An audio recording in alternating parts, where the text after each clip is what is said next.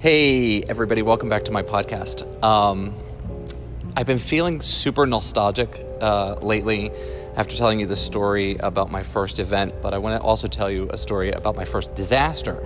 And a lot of times we don't talk about things like that.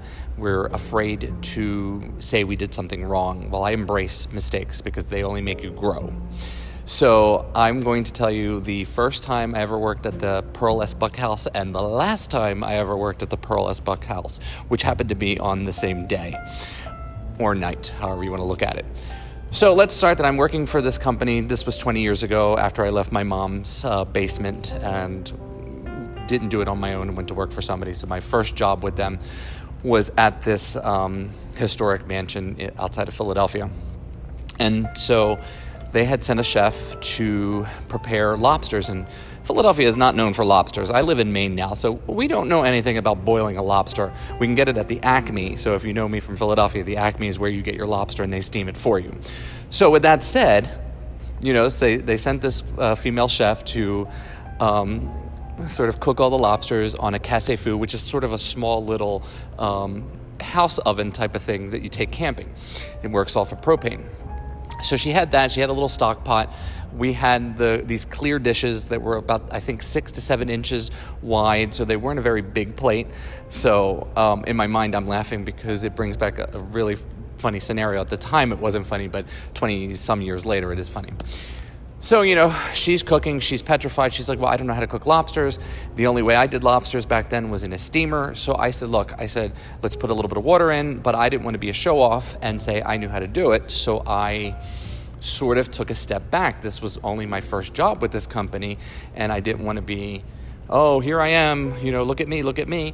So I took a step back, and, you know, there was a captain on the job, plus the chef and myself and she had put one in, but terrified because they were all alive still, of course, because that's how you steam them.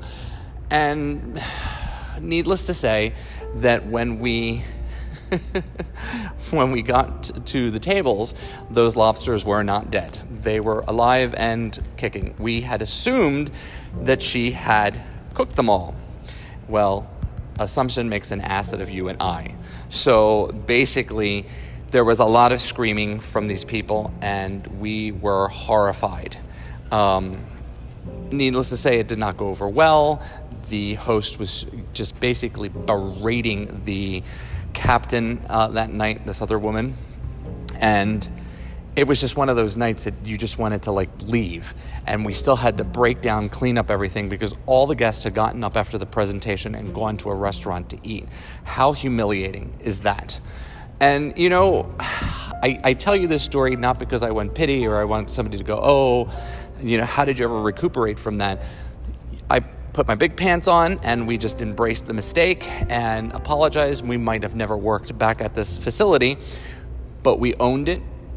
It is part of your history. And there's really, there's, you know, we're not gods. We make mistakes none of us walk on water. And i think that that's what a lot of you forget. When we when we have these expectations for everything to be perfect that's great. We should have those expectations that everything should be great. But we should also realize that we're human and we are entitled to make mistakes. And it is okay to make a mistake because it only makes you learn and be better. And you know it, it's sort of like on on another podcast i'll probably talk about reviews um, but that's a whole different thing, too. That's for my next one. But I wanted to tell you this story because to me, it was this moment that I just thought, oh my God, I will never work in this industry again if this gets out. And, uh, and I wanted to learn. And I spent 10 years with this, with this um, company.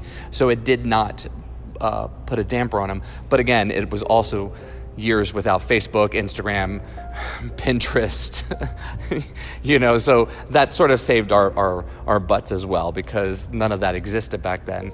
Um, when I started my career, it was a word processor, a fax machine, and a beeper. So just keep that in mind. Um, but you are entitled to make mistakes, like I tell everybody. And when I was leaving, I remember hearing the captain at that event telling the guy who was just got done yelling at her, what about a gratuity for the staff? And I thought to myself, I just want to go home. I don't care about the tip. I don't even think we're going to get paid. So it doesn't really matter. I just want to get in the car and leave. And then the next drama of that night had, had unfolded, and we were coming down this road, which is Kelly Drive. If you've ever been to Philadelphia, it's where the Art Museum is located. And so we were coming down Kelly Drive, and you're not supposed to have box trucks on Kelly Drive. And we had hit one of the underpass. She had cleared the first one, but on the second one, she hit it. And when she hit the second one, she sort of just peeled back the top of the U Haul truck like a sardine can. And I said, This night can't get any worse. I don't have a job the next day. And that's all I kept thinking about in my head. I'm not going to have a job the next day. Lo and behold, I had a job the next day. Everything was taken care of. The truck was insured. You know, insurance is a big deal in this industry, so make sure you always have it.